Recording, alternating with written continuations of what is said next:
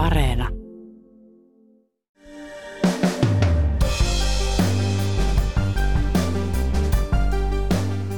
Amerikkalainen koripalloilija Brittney Griner sai Venäjällä pitkän vankeustuomion huumerikoksesta. Hän on ollut vangittuna jo lähes puoli vuotta, ja koko sen ajan on pohdittu, onko Griner suurvaltapolitiikan pelinappula vai ihan vaan Venäjän tiukan huumelainsäädännön rikkoja. Nyt koripallotähti on kauppatavarana poikkeuksellisessa vankienvaihdossa, jossa toisella puolella on kuoleman kauppiaana tunnettu venäläinen aseiden salakuljettaja. Mitä vankienvaihdon taustalla oikein on ja kuka siitä hyötyy? Tänään on maanantai, 8. elokuuta. Kuuntelet uutispodcastia. Minä olen Reetta Rönkä.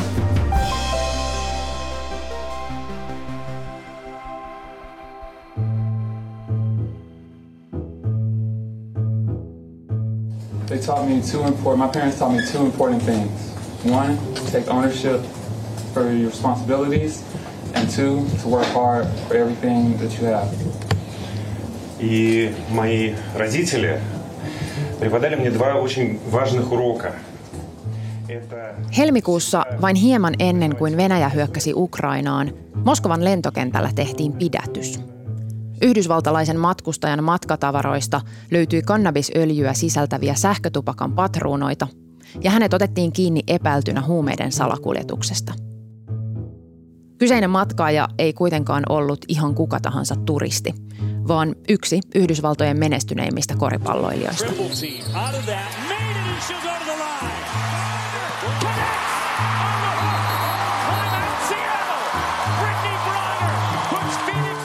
Brittney Griner on muun muassa kaksinkertainen olympiavoittaja ja kaksinkertainen maailmanmestari. Hän on Amerikan naisten koripallosarjassa eli WNBA:ssä pelaavan Phoenix Mercury-joukkueen tähtipelaaja. Yli 2-metrinen Griner pitää hallussaan WNBA:n donkkitilaston kärkisijaa. Jos ei tunne korista, niin voin kertoa, että donkkaaminen ei naisten sarjoissa ole kovin yleistä saati helppoa, joten toi on tosi kova juttu.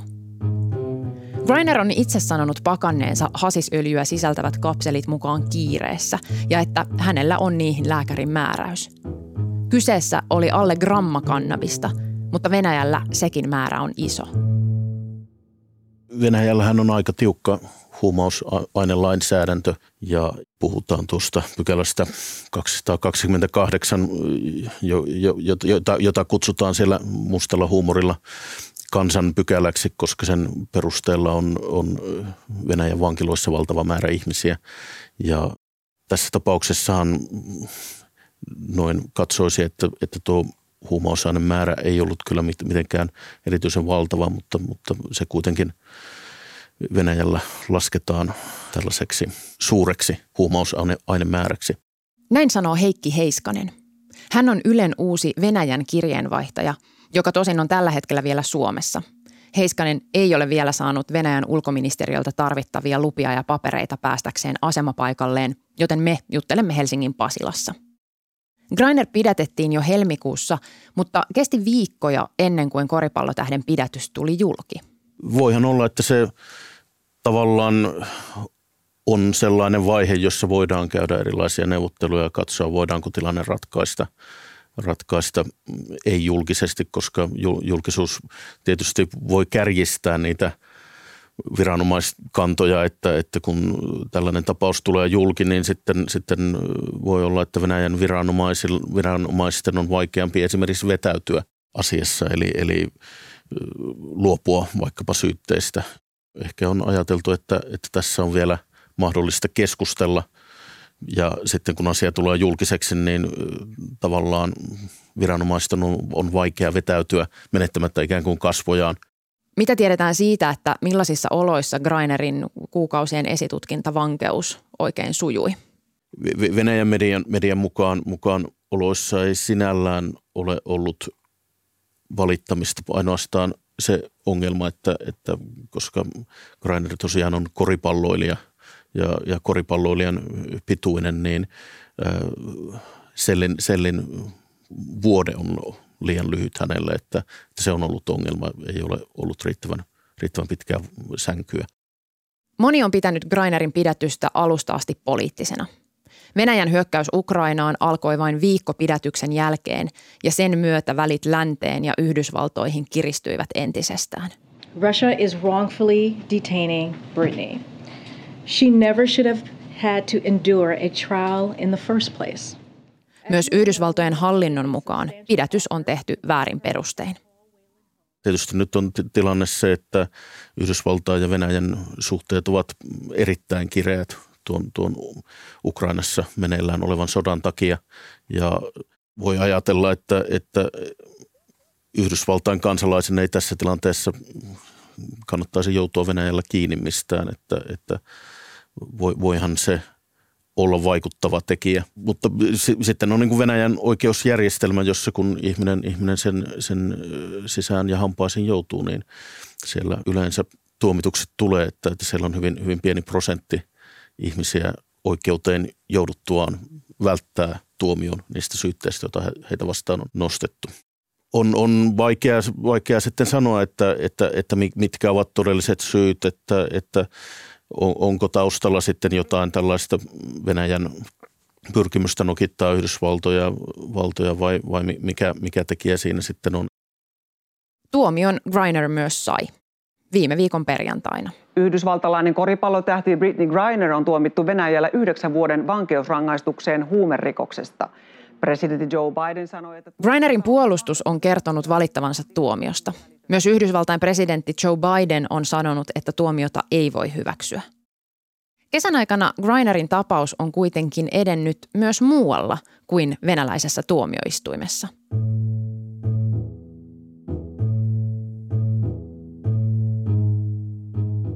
Heinäkuussa CNN nimittäin paljasti, että Yhdysvallat ja Venäjä neuvottelevat vankien vaihdosta. As you all know, we have made a substantial offer to bring her and Paul Whelan home. We urge Russia to accept that proposal. And I know everybody is making some assumptions here about what that proposal is. I won't go into detail about it. But it's a serious proposal. We urge them to accept it. They should have accepted it weeks ago when we first made it. Maat ovat vahvistaneet, että neuvottelut vankienvaihdosta ovat käynnissä. Voi olla, että lähiaikoina koripallotähti vaihdetaan yli vuosikymmenen amerikkalaisessa vankilassa tuomiota istuneeseen aseiden salakuljettajaan, joka tunnetaan lempinimellä kuolemankauppias. Mutta mistä vankien vaihtamisessa oikein on kyse? Siis millaisesta diplomatian tai kansainvälisten suhteiden työkalusta puhutaan? Sitähän tapahtuu jonkin verran. Vanhassa maailmassahan oli paljon esimerkiksi sitä, että kun kylmän sodan aikana tiedustelupalvelujen agentteja jäi kiinni molemmin puolin rautaesirippua, niin useimmiten heidät vaihdettiin toiseen agenttiin. Sitten niin kuin järjestettiin näitä tapaamisia sillalla Berliinissä, Glinikken sillalla, jos muistan oikein. Vankeenvaihto vaikuttaa projektilta, jossa pitää tehdä todella tarkkoja hyöty-haitta-arvioita. Onhan se tavallaan poikkeuksellinen teko ja se on tietysti mielenkiintoinen siltä kannalta, että jos jonkin maan oikeusjärjestelmä on antanut jonkun tuomion, niin sitten tavallaan voidaan se sitten kansainvälisessä politiikassa ikään kuin ohittaa ja tehdä tällainen veto, että vaihdetaan vankeja. Se tietysti Yhdysvaltain kannalta tässä tapauksessa on siinä mielessä hankala, että siitä voi tulla sellainen asia, että se voi tavallaan toimia ikään kuin ennakkotapauksena, että on hyödykästä ottaa kiinni Yhdysvaltain kansalaisia, jos sattuu itsellä olemaan sitten taas oma kansalainen Yhdysvalloissa vangittuna ja sitten viedä asia tämmöiseksi ikään kuin vaihtokaupaksi. Että Yhdysvallat ei varmaan mielellään senkään takia ole aiemmin aluksi niin kuin puhunut tästä kovin suureen ääneen. Se on tosiaan hieman hankala kysymys juuri siinä mielessä, että jos tekee tämmöisiä vankia vaihtoja, niin luo tietysti houkutuksen vastaaviin tapahtumiin jatkossa, että sitten Yhdysvaltain kansalaisia joutuu vangituksi sen takia, että heitä tarvitaan pelinapuloiksi tämmöisissä tapauksissa. Onko taustalla ollut jotain tällaisia niin kuin näkökantoja, että nyt tarvitsemme muutaman amerikkalaisen vankilaan, että voimme heidät vaihtaa ja Koripallotähti on tietysti sellainen hahmo, joka toisaalta nostattaa tällaista painetta ja on näkyvä hahmo esimerkiksi Yhdysvaltain julkisuudessa, joka taas luo Yhdysvaltain hallinnolle painetta hoitaa tämä asia. Onhan siellä tosiaan, kuten tässä on mainittu, muitakin yhdysvaltalaisiakin ja Yhdysvallat on heitä halunnut sieltä pois, mutta ne eivät ehkä kuitenkaan ole nousseet Yhdysvalloissa nämä kysymykset niin suureen julkisuuteen kuin nyt. Kyse on kuitenkin tällaisesta näkyvästä urheilumaailman hahmosta, niin paine Bidenin hallinnolle hoitaa asiaa on paljon suurempi. Mediatietojen mukaan vireillä olevassa vankienvaihtoprosessissa neuvotellaan Grinerin ja mahdollisesti myös muiden amerikkalaisten vankien vaihtamisesta. Esillä on ollut muun muassa Paul Whelanin nimi. Hän on entinen merijalkaväen sotilas, joka tuomittiin vakoilusta 16 vuodeksi vankilaan Venäjällä vuonna 2018. Mutta kuka on asekauppias ja salakuljettaja Viktor Bout, joka mediatietojen mukaan olisi vaihtokaupan toinen osapuoli ja jonka vapauttamista pidetään jonkinmoisena riemuvoittona Venäjälle?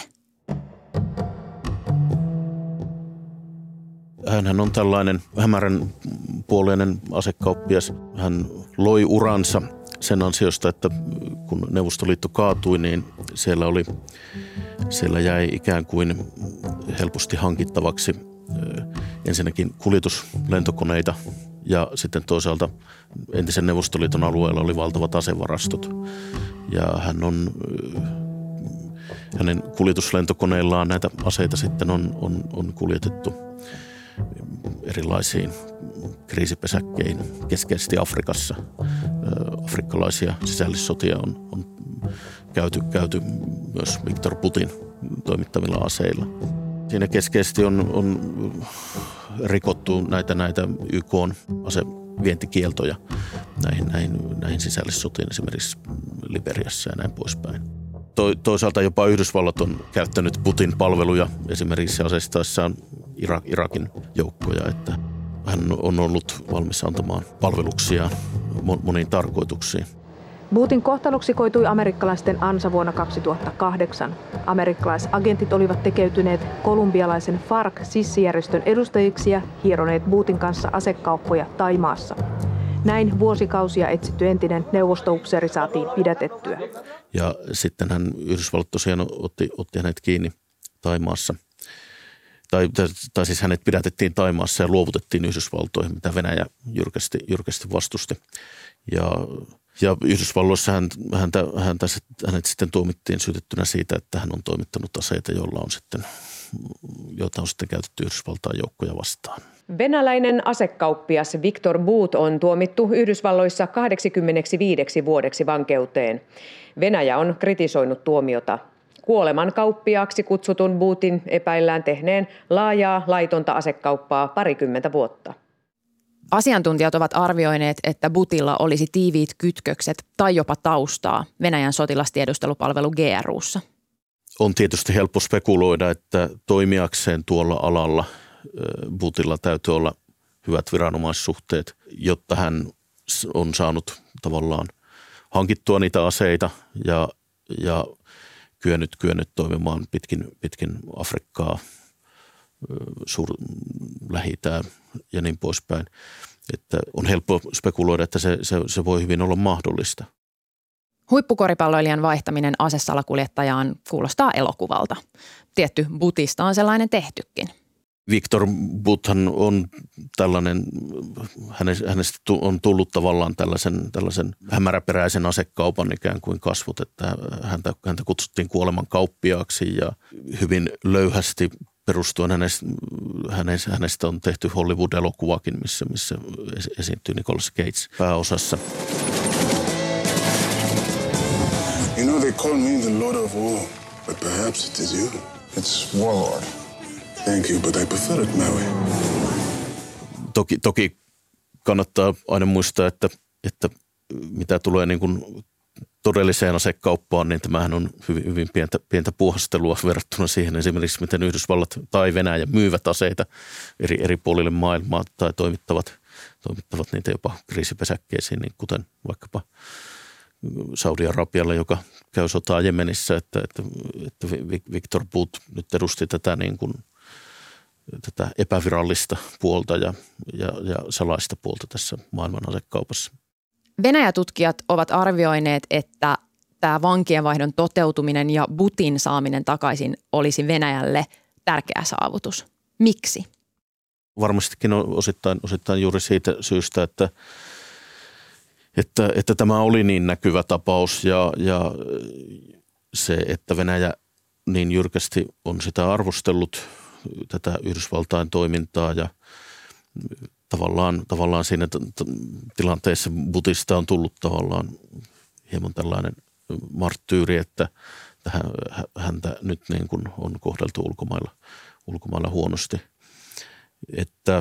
Että siinä mielessä se toki on tärkeää. Voi olla, että osittain sen takia, että tässä on epäilty tällaista kytköstä, että Boutilla olisi kytköksiä Venäjän viranomaisiin, mahdollisesti tiedustelupiireihin, niin heille on tietysti, jos näin on, niin on tärkeää saada oma mies takaisin.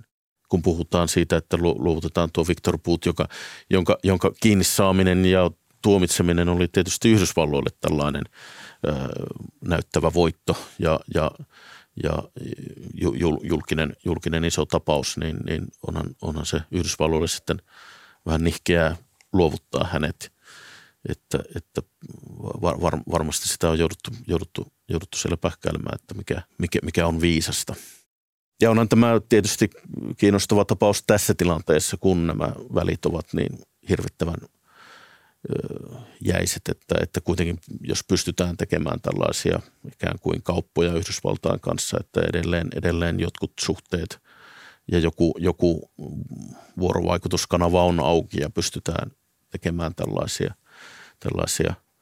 vaihtoja. Siinähän voi ajatella, että Venäjän kannalta kauppa olisi hyvä, kun on kyse niin kuin niinkin pienestä rikoksesta kuin Brittney Grinerin tapauksessa ja sitten niin raskaasta rikoksesta, raskaasta tuomiosta kuin Viktor Boutin tapauksessa, että voisi katsoa, että Venäjä on tehnyt itselleen edullisen kaupan siinä, jos tällainen vankienvaihto tapahtuu. Mutta ehkä se on vähän sellainen arvovaltakysymys Venäjälle. Venäjä on tästä Boutin tuomiosta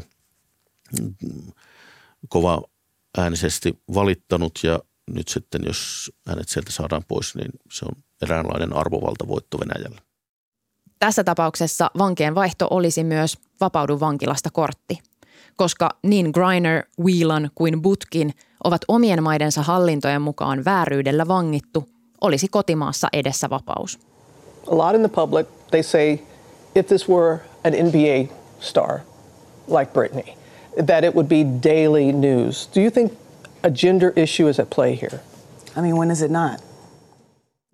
Suurvaltapelin ja kansainvälisen politiikan lisäksi Grinerin tapaus paljastaa jotain aika olennaista naisten asemasta urheilumaailmassa. You know, it's disappointing that the question of, you know, it being a gender issue is top of mind now when it comes to this type of circumstance, but the reality is you know, she's over there because of a gender issue, pay inequity.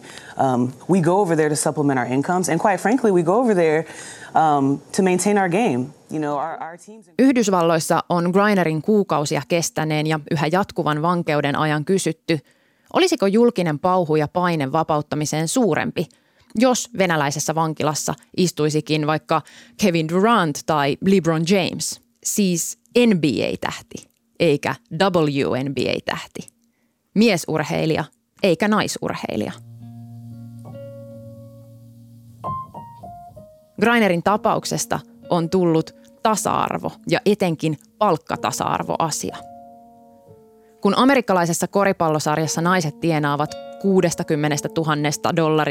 reiluun $200,000 kauden aikana, miesten sarjassa minimipalkka on yli $900,000 ja parhaimmillaan pelaaja voi tienata kymmeniä miljoonia. Naiskoripalloilijat pelaavatkin siis kauden ulkopuolella ulkomaisissa liigoissa. Siksi myös Griner oli Venäjällä.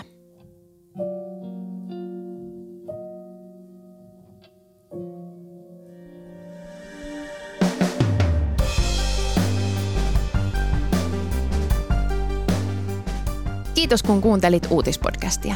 Uutispodcast ilmestyy joka arkipäivä kello 16 Yle Areenassa. Sieltä löytyvät myös Uutispodcastin edelliset jaksot ja voit klikata päälle ilmoitukset uusista jaksoista. Palautetta voi laittaa sähköpostilla uutispodcast@yle.fi ja mut löydät somesta @reettaronka. Mä kuulisin tosi mielelläni, millaisia keloja tää jakso herätti. Tän jakson äänistä ja leikkauksesta vastasi Sami Lindfors. Uutispodcastissa me syvennymme siihen, mikä on tärkeää juuri nyt. Moi moi!